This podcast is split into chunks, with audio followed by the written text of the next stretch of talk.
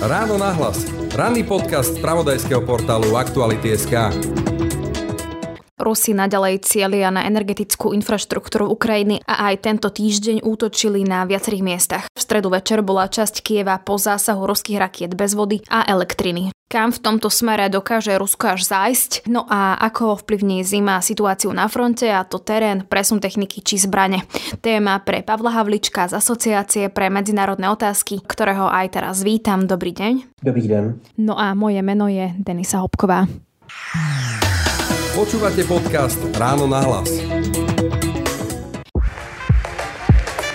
Chcete nové SUV ešte dnes? Príďte si poň do Fordu. Populárny model Ford Kuga, s ktorým zdoláte hory aj mesto, je pre vás dostupný i hneď. A to ako diesel, benzín aj hybrid. K tomu možnosť predlženej záruky a gratis servisu na 5 rokov alebo až do 120 tisíc kilometrov. Ak podnikáte, vozidlo si výhodne prenajmite a všetky starosti nechajte na nás. Pre viac informácií a okamžite dostupné vozidlá navštívte Ford SK. Počúvate podcast Ráno na hlas.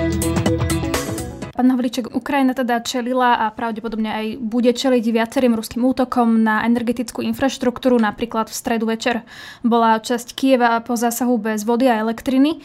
Nie som si istá, že či sa dosť veľa hovorí aj o, aj o tom, že ako sa to bytostne dotýka tých Ukrajincov, tak keby ste to možno vedeli aj trošku približiť, lebo v podstate tí Ukrajinci, okrem toho, že teda sú bez vody, plynu, tak napríklad niektoré obchody musia byť kvôli tomu zatvorené a podobne. Ano, samozřejmě to, co popisujete, je samozřejmě pravda, pokud my se bavíme o tom, že eh, tady čelíme vysokým cenám energetických eh, zdrojů eh, a tankujeme za draho, tak pro Ukrajince tohle to znamená opravdu každodenní boj o přežití v těch krajně nesnadných podmínkách, které prostě dneska na Ukrajině s tou nastupující zimou panují. Mluví se o tom, že skutečně na Ukrajině dochází k těmto obrovským výpadkům na většině ukrajinského území. Do toho v rámci úspor samozřejmě ukrajinský stát ještě dále vlastně a třeba některá, některá města to dělají potom na té místní úrovni, prostě omezují třeba dodávky elektřiny, což potom znamená, že skutečně máte Kijev, hlavní město Ukrajiny, prostě jako, jako, jako temné, temné, temné místo, kde, kde se nesvítí, nefungují obchody, nefungují prostě benzínové stanice, čerpací stanice a tak dále. Takže skutečně to zásadním způsobem poznamenává každodenní život ukrajinských občanů a to na většině ukrajinského území s výjimkou některých možná menších regionů. Ale tohle je skutečně každodenní realita, kdy Ukrajinci prostě jsou zvyklí dneska prostě posetmění používat svíčky a vrací se úplně v tomto smyslu do, do pomyslného středověku právě kvůli té ruské agresi a uh, systematickému terorizování toho obyvatelstva a vlastně útocích na kritickou infrastrukturu, včetně právě té elektrárenské a teplárenské. Nefungují obchody, sú otvorené, benzínové pumpy a podobně, tak to si máme představit, že je to například na pár hodín, pokiaľ tam nie je nějaký cílený ruský útok, ale že například aj Ukrajina chce šetriť, alebo je to v podstatě celodenné. Přesně tak. Ty obchody a, a další vlastně služby jsou třeba otevřené jenom na pár hodin denně, stejně tak jenom třeba na pár hodin funguje internet, řeší se různými jinými způsoby, jak tyto služby prostě úplně základního charakteru, což nám v Evropě prostě považujeme za, za standardní, jak to zajistit skutečně prostřednictvím různých powerbank, napájet zařízení, aby se dalo pokračovat v práci generátorů, které potom jsou na Ukrajině velmi, řekněme, požadovaným zbožím, tak, aby zkrátka zkrátka eh, třeba domácnosti nebo některé podniky nebo služby prostě mohly dále pokračovat i třeba mimo ty standardní dodávky, které jsou prostě omezovány eh, právě třeba z hlediska elektrické energie a tak dále. Takže skutečně tohle to je ten každodenní boj o zásoby, o eh, přístup k určitým službám, potravinám a, a vlastně úplně základní infrastruktuře, která prostě na Ukrajině dneska nefunguje kvůli těm ruským úderům. Co s tím dokáže Ukrajina robiť? Lebo například Zelenský, ukrajinský prezident hovorí, že potřebují velmi veľa věcí na to, aby prežili tuto zimu. Samozřejmě jak, jak vláda, tak potom jednotlivá města se připravují na různé krizové scénáře a snaží se vlastně ten život pro své vlastní občany udělat co nejsmyslitelnější v kontextu této hrozivé války a té agrese, která probíhá opravdu každý den. Zase eh, jenom v posledních 24 hodinách jsme byli svědky obrovského bombardování a odstřelování ukrajinských cílů a tohle to se opakuje prakticky každý den. Takže opravdu je to vlastně zodpovědnost nejen té vlády, ale opravdu i třeba těch regionálních a místních samozpráv, které jsou velmi aktivní v tomto smyslu, aby prostě nějakým způsobem komunikovali se svými občany, prostě předávali jim informace například o postupném vypínání elektrické energie v různých částech měst v průběhu času a tak dále. Samozřejmě je tady v tom případě klíčová Eh, nejen tahle ta mobilizace z ukrajinské strany a příprava, dobrá příprava, důkladná příprava ze strany eh, ukrajinských eh, autory, ale také pomoc ze strany západního společenství. Dnes je opravdu nejvíc, nejvíc žádané, žádaná ta otázka generátorů, Eh, různých eh, forem toho, jak může být eh, generována prostě elektrická energie, jak může být třeba i formou baterií uchovávána a tak dále. Stejně tak jsou to, jsou to systémy, které budou generovat teplo, protože součástí téhle celé obtížné situace je nejen to, že nebude fungovat na pár hodin elektřina, ale také, že eh, skutečně eh, lidé musí eh, prostě žít v chladu, že mají obtížné, opravdu obtížné podmínky k životu právě kvůli tomu, že není dodáváno do některých těch regionů a měst pro velkou část obyvatelstva prostě ani teplo, což bude opravdu kritickou záležitostí v těch dalších měsících, které budou velmi studené a budou velmi náročné pro Ukrajince. Právě proto je tak význačná role západního společenství, které k těmto systémům a výrobkům prostě má k ním přístup a jsou jim k dispozici a musí být dneska dodávány a efektivně distribuovány do těch nejpotřebnějších míst na Ukrajině. Ale to se stará celá řada humanitárních organizací, ale také neziskového sektoru a vlád, které skutečně se na tohoto zaměřují, aby Ukrajina a Ukrajinci přežili tu zimu a byli dostatečně, řekněme, připraveni na, na to, eh, jak, eh, jak tuhletu, tyhle ty kruté podmínky zvládat. Potom som aj zachytila, že by mohli byť priestory, kde by si ľudia našli teda internet, teplo, vodu, prvú pomoc, že v podstate by to bolo v školách alebo administratívnych budovách. Teraz neviem, že či je to úplne ako keby reálne po celej Ukrajine alebo nejaký, nejaká prípadná iba alternatíva. Tak my vidíme samozřejmě, že od počátku eh, té nové fáze ruské války proti Ukrajině tak došlo k masivnímu vlastně migračnímu toku uvnitř Ukrajiny, ale také ven z Ukrajiny. Samozřejmě pozna, pozna, poznali jsme to nejen v tom středoevropském kontextu Slovenska, České republiky, Polska a dalších zemí, ale potom i dále třeba na západ v menším rozsahu, ale také samozřejmě, a to je to nejvýznačnější, eh, přesuny uvnitř Ukrajiny, kde opravdu miliony lidí muselo, museli opustit své domovy a dneska se nachází třeba v té regionu a v území střední a západní Ukrajiny. Eh, ten východ se opravdu tímto způsobem kvůli té agresi prostě pomalu vylidnil.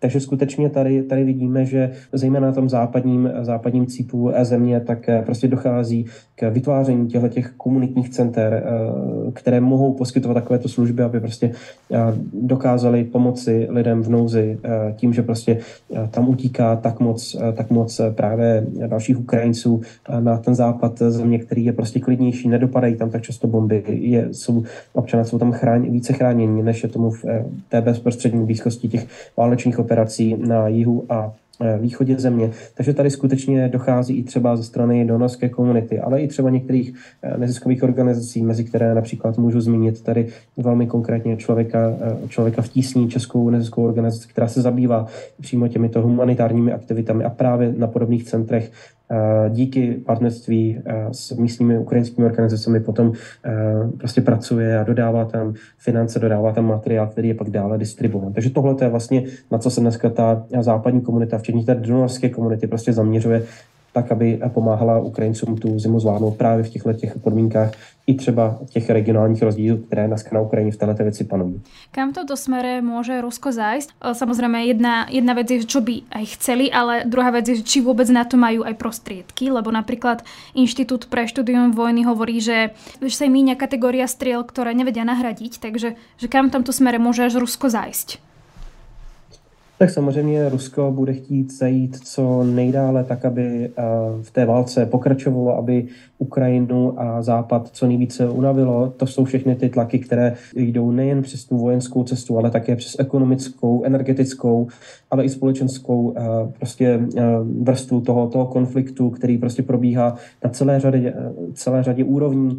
Řekl bych, že skutečně tady v tom případě My vidíme, že Rusko se snaží zpřetrhat vazby západního společenství s Ukrajinou, snaží se pracovat vlastně i v těch našich západních společnostech, tak, aby ta podpora vůči Ukrajině a ukrajinské společnosti byla co nejvíce podkopána. Tohle to je ta taktika, na kterou on spolehá a bude proto dělat všechno, prostě vnímá ten konflikt jako dlouho odpočovací válku, nejen s Ukrajinou, ale i se západním společenstvím. Je to válka ekonomická, která dneska probíhá. A řekl bych také to, že uh, skutečně oni se nebudou štítit um, použít jakékoliv metody. Mluví se a ruské politické vedení tenhle ten diskurs normalizuje o nasazování jaderných taktických zbraní. Tohle je všechno slovník, který je dneska ze strany politického vedení v Kremlu normální v úzovkách, přestože eh, k těmhle těm krokům eh, nebylo zatím eh, sáhnuto a pravděpodobně v blízké budoucnosti nebude, ale tohle je ta hrozba, kterou Kreml vytváří vůči Ukrajině, vůči západnímu společenství. Takže já si myslím, že ano, určité limity stále existují, ale není jich příliš mnoho a ten režim se skutečně neštítí téměř z ničeho, tak aby co nejvíce zničil a, a ponížil a, a prostě nějakým způsobem ochromil Ukrajinu, ukrajinskou společnost a také právě západní podporu Ukrajině jako té zemi čelící ruské agresi. Počúvate podcast Ráno na hlas. Okrem teda toho, že Rusom ide o tú kritickú infraštruktúru, že chcú teda zničiť, tak je aj uh, samotná napríklad zima. A teda mňa zaujíma, že ako bude vplývať na, na tú situáciu na fronte. A myslím napríklad konkrétne aj na vojakov, na, to, na schopnosť bojovať, na schopnosť používať techniku. Tak my jsme se bavili doteď vlastně o, tom situ- o té situaci v zázemí pro ukrajinskou společnost. Hovořili jsme o těch takzvaných winterizačních opatřeních, které přípravě vlastně společnosti na, na, ten, na ty zimní měsíce. A to samozřejmě probíhá v určitém gardu i na tom bojišti a je to relevantní i pro ukrajinské vojáky, přestože trošku v jiném gardu. Co se tou zimou komplikuje zásadním způsobem samozřejmě logistika, zásobování, Eh, přesuny vojsk. Eh, tohle to všechno bude daleko složitější. Eh, někdy se vedou diskuze o tom, jestli ten konflikt vlastně nějakým způsobem zpomalí ten, ten vývoj bojů, anebo nebo tomu tak nebude. Já, můj odhad je, že my vlastně v tom krátkém horizontu, tedy několika dalších týdnů, spíš uvidíme určité zpomalení, přeskupování sil, právě protože ten region tomu úplně nepřeje. Na druhou stranu až nastanou opravdu ty kruté mrazy, tak eh, ta, ta půda zase eh, prostě nějakým způsobem bude schopná ustát eh, přesuny vojsk a, a pokračování té operace. Takže já bych řekl, že nedojde k němu, jejímu zastavení, nedojde pravděpodobně v tom dalším horizontu ani k nějakému výraznému zpomalení, bude dál pokračovat v, ta, v té, řekněme, té současné fázi, která je typická tím, že Ukrajinci se vlastně připravují eh, půdu pod nohami eh, pro další eh, expanzi za řeku Dněpr. Víte, že zejména na tom jižním cípu vlastně došlo ke kontrole celého toho, toho teritoria, které se nachází na té druhé straně řeky. Samozřejmě teď to budou ty přípravy probíhat budou boje pokračovat o nějaké cesty, které by mohly Ukrajincům otevřít vlastně prostor k nástupu dále eh, v rámci Chersonské oblasti. Samozřejmě ty boje budou dále pokračovat i na východě, eh, vlastně přes Luhanskou oblast dále. Eh, víte, že stále pokračují, pokračuje i odstřelování některých velmi citlivých cílů, jako je například Zaporská jaderná elektrárna, kde pokračují vlastně ty, ty útoky proti ní, přestože je to místo, které může být pomyslným druhým Černobylem. Docházelo a v minulých dnech se to opět stalo Eh, k odstřelování třeba i úložiště jaderného odpadu a tak dále. Takže tohle je skutečně něco, kde ta situace nepřestává být velmi vypjatá a velmi problematická. Takže řekl bych, že tohle je eh, skutečně něco, co nás bude provázet v těch dalších měsících. Ta válka nebude krátká, bude trvat eh, poměrně dlouhou dobu a na to se připravuje jak vlastně ukrajinská společnost, tak potom i ukrajinská armáda, že prostě tohle to nebude konflikt, který bude možné vyřešit rychle. A jenom díky západní podpoře, nejen řekněme pro ten a finance a a, určitou podporu prostě pro ukrajinskou společnost, ale i pro ukrajinskou armádu a poskytování například dodáv, dodávek a zbrojního materiálu, tak bude moci ukrajinská armáda pokračovat vlastně v té válce. Nebude mít zájem tedy na tom, aby ta válka se nějakým způsobem zastavila, ehm, ale aby eh, se ukrajinské armádě dařilo dále osvobozovat vlastně další kusy ano. toho území. Nie som si istá, že či každý si vie predstaviť, že ako presne zima bude vplývať na to, ako sa spomalia tie boje, alebo takže tak keby sme toto ešte vedeli trošku akoby vysvetliť. Tak samozřejmě, pokud eh, vnímáte tu, tu, tu realitu na Ukrajině, tak eh, je obecně známo, že prostě ta půda, na které se ty vojenské operace mm, uskutečňují dnes, tak, tak prostě proto není dobře ustanovená. Mluví se o vlastně období, eh, celém období, kdy prostě není možné vlastně třeba využívat vojenskou techniku, která, která by byla možná se přesouvat mimo ty hlavní dopravní tepny, které jsou mnohdy poničené mosty, Eh, rozbombardované, zničené a tak dále. Takže skutečně tady je to zásadní vlastně omezení pro vojenskou techniku i pro vojáky, pro přesuny eh, a zásobování vlastně vojenských sil eh, z obou stran, z obou stran, přestože ta situace je samozřejmě daleko horší pro, pro Rusy, kteří mají horší přístup do toho regionu, mají delší vlastně ty zásobovací trasy, než je tomu v případě Ukrajiny. Přesto tohle to stále trvá a bude to minimálně teď ještě několik, několik nějakou dobu prostě platit eh, aniž až do té doby, než ta půda skutečně zamrzne do toho stavu, aby přes ní byly schopné vlastně jezdit eh, prostě na pásech postavené uh, tanky a, a bojová vozidla, pechoty a, a další, další vybavení, které se také potřebuje přesouvat sem a tam a, vlastně být nasazované na různých pozicích té fronty. Takže tohle je důvod, proč k tomu uh, krátkému zpomalení teď pravděpodobně dojde, ale není to něco, co by tu válku zastavilo a skutečně na tom není ani zájem minimálně z té ukrajinské strany. A stejně tak, jako jsme mluvili o tom zázemí, tak Zima prostě hraje roli i pro ty vojenské operace. Přes všechno, všechno vlastně se rychleji opotřebovává, je náročnější pro, pro vojáky, pro lidské bytosti, prostě je to, je to náročnější i pro spotřebu paliva, prostě pro techniku, všechno je vlastně složitější, více se protahuje, více se kazí prostě v těle těch velmi krutých podmínkách, která, který ten region prostě zná. Takže ano, tohle to určitě platí i pro, to, pro tu vojenskou vlastně část té, té fronty. Samozřejmě potom se aj hovorí o tom, že například ruskí vojaci nemají dostatek dostatočnú výstroj na zimu, napríklad čo sa týka uniforiem, že v podstate nie sú dost vybavení. Mluvilo se o tom, že když docházelo vlastně k té částečné mobilizaci, tak vlastně uh, vojáci si museli nosit svoje vlastní um, uniformy, svoje vlastní boty, mnohdy prostě neměli základní vybavení, které jim prostě nebylo poskytnuto, jakkoliv mělo být na skladech, tak bylo rozkradeno. Eh, je obrovskou roli tam hraje v tom tom korupce. Takže ano, tohleto, tohleto zázemí prostě je eh, důležité. Eh, Ukrajina bude mít myslím, dobrou podporu ze strany západního společenství, aby ona sama byla na tyhle ty zemní měsíce dobře připravena. Tohle to samé neplatí ale pro Ruskou federaci, Ruskou armádu, která nemá takové zdroje a nemá za sebou tu nejmocnější a řekněme nejbohatší část světa, jakou stále představuje západní společenství. Já jsem zachytila, že tí prokremelskí vojenskí blogery uh, začali sami organizovať zbierky na nákup zimnej výstroje pre ruské ozbrojené sily. Neviem, či ste to zachytili aj vy, či to tak teda je naozaj, že im v tom nepomůže, dajme tomu, až tak Rus Ruská federace jako samotný nějaký blogery, kteří se na to vyzbírají? Ano, tady samozřejmě v poslední době narůstá velmi uh, dramaticky význam uh, vlastně těle těch lidí, kteří jednak informují o průběhu války, ale druhá potom v některých vyjádřeních velmi ostře kritizují vlastně vojenské vedení té operace, ministra obrany Šojgu a šéfa generálního štábu a tak dále. Právě proto, že nechali vlastně ruskou armádu tak zásadním způsobem vlastně rozkolísat touhleto korupcí, obrovským nepotismem, které tam, který tam stále probíhá a tím mismanagementem, který, kterým je celá ta operace vedená, včetně právě špatné koordinace, špatného vedení té operace. Tohle to všechno je určitě v platnosti a samozřejmě pak existují kruhy uvnitř těch ozbrojených sil, ale také mimo ně, včetně těch příslušníků některých právě těch dalších ozbrojených složek, včetně té takzvané Wagnerovy armády, které vlastně těží z toho, že prostě ruská armáda je v tak špatném stavu a ať už eh, z hlediska politických bodů nebo určitých sympatí ve společnosti prostě využívají tohoto tématu.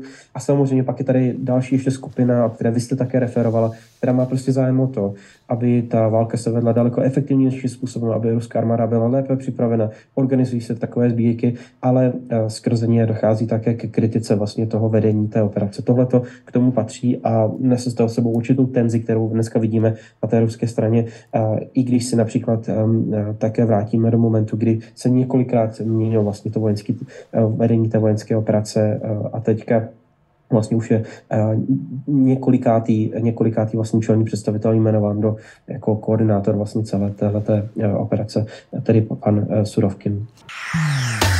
Počúvate podcast Ráno na hlas.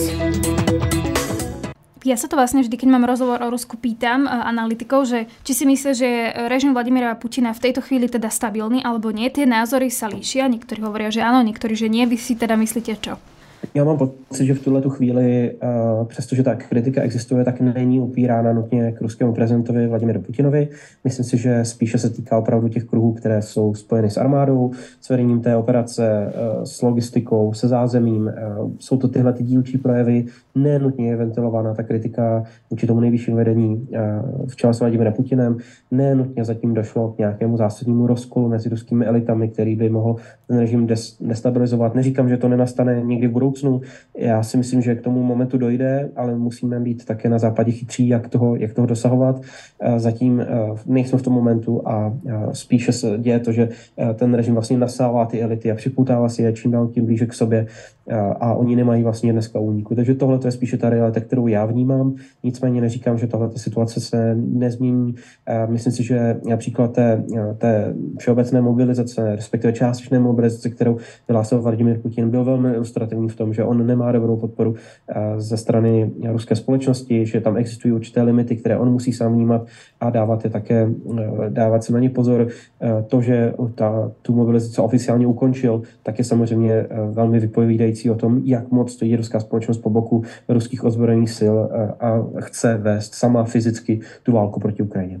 Eh, ale napríklad eh, sa hovorí o tom, že bol taký prieskum, ktorý ukazuje, že tá podpora Putina napriek aj tej mobilizácii nejak výrazne neklesla. Že je to až tak neprekáža napríklad tá mobilizácia a že toho Putina stále ako keby adorujú co já jsem vnímal v těch průzkumech a musíme mít na paměti, že prostě dělat průzkumy v autoritářské zemi, která je navíc teďka takže na válku a obrovským strachem z té společnosti je velmi spekulativní, ale co já jsem vnímal z těch čísel například i kredibilních sociologických agentur, jako je třeba Centrum Levada, tak eh, bylo, bylo to, že popularita Vladimira Putina poklesla eh, během těch eh, od začátku léta, kdy byla vyhlášena vlastně ta mobilizace až do nějakého pozdějšího momentu. Nemyslím si, že to byl trend, který půjde až, až prostě na dno a, a Vladimir Putin úplně ztratí popularitu, ale ta, ta jeho popularita rozhodně poklesla a ta válka, jak se ukazuje z některých těch dat, tak není u Rusů populární a oni si nepřijí, aby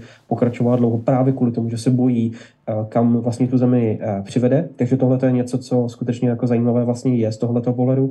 Na druhou stranu to nutně nevypovídá o tom, že by Rusové chtěli konec režimu Vladimira Putina nebo jeho osobně, eh, jeho odstoupení. Tohle z těch čísel já zatím nečtu, spíše je tady určitá nějaká frustrace, deziluze z toho, kam ta válka se dále bude ubírat, stejně tak jako kam se bude ubírat celá ta země, protože tam žádné dobré východisko dneska neexistuje. Ale napriek tomu si myslíte, že pre Vladimira Putina to znamená, že stále sa bude držať pri moci, že možno teda až neskôr časom ten jeho režim bude menej stabilný? Já si myslím, že to je přesně to, že vlastně dneska ten režim si uvědomuje, že nemá bezmeznou podporu svých občanů. To si myslím, že si uvědomoval dříve a uvědomuje se ještě eh, více po té, řekl bych, eh, spackané mobilizaci. Eh, tohle to si myslím, že je velmi patrné. Na druhou stranu my nevidíme to, že by ten režim to nějakým zásadním způsobem reflektoval nad rámec toho, že byla ukončena například ta, ta, ta mobilizace a e, ten režim je v těchto těch věcech daleko více opatrný. E, nedochází k žádným žád, zásadním změnám, e, reformám, proměně toho režimu nebo společnosti. Tohle to se určitě neděje. Spíše ten režim se snaží prostřednictvím různých metod, včetně těch represivních, prostě tu, tu, tu společnost ještě více sešikovat, ještě více vlastně nějakým způsobem prostě zmobilizoval ve, ve svůj prospěch, ale také vlastně v tom narrativu, že Ukrajina a Západ eh, jsou ty klíčoví, jsou ti eh, klíčoví nepřátelé, se kterými je potřeba se vypořádat a je potřeba prostě vynaložit veškeré úsilí na to je, na to je zničit. Tohle to určitě v té společnosti existuje a ten režim stále usiluje o to, aby tuhle tu formu podpory zmobilizoval, dostal na svoji stranu. Takže tohle to já tam spíš vnímám, ať to si čísel. Hovorí sa veľa aj o tom, že Rusi mali veľké straty, nielen teda čo sa týka techniky, ale aj vojakov, ale to bolo skôr pred, myslím, že týždňom dvomi. Nemyslíte si, že bude Vladimír Putin mobilizovat ďalších Rusov?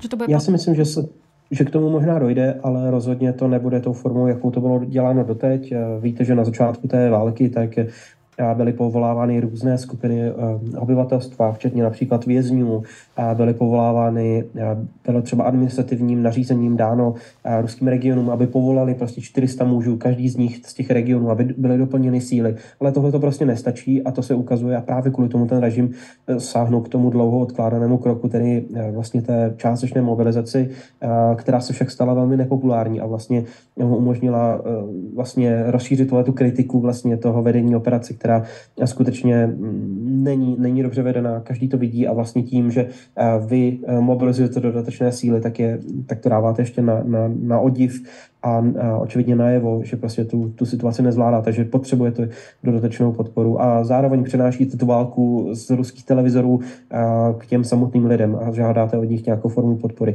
Takže já si myslím, že ta mobilizace bude nějaké, v nějaké formě stále probíhat, ale bude probíhat jinak, například e, vlastně draftováním nových, nových vojáků, e, čerst, čerstvých sil e, z ruské mládeže, která potom bude překlápěna vlastně z těch těch, těch, těch účastníků vlastně té základní vojenské služby do těch tzv. kontraktníků, tedy těm, kterým vlastně nadspou ten kontrakt, aby zůstali v té armádě po skončení základní vojenské služby. Tohle to se dokážu představit, že, že bude dále pokračovat.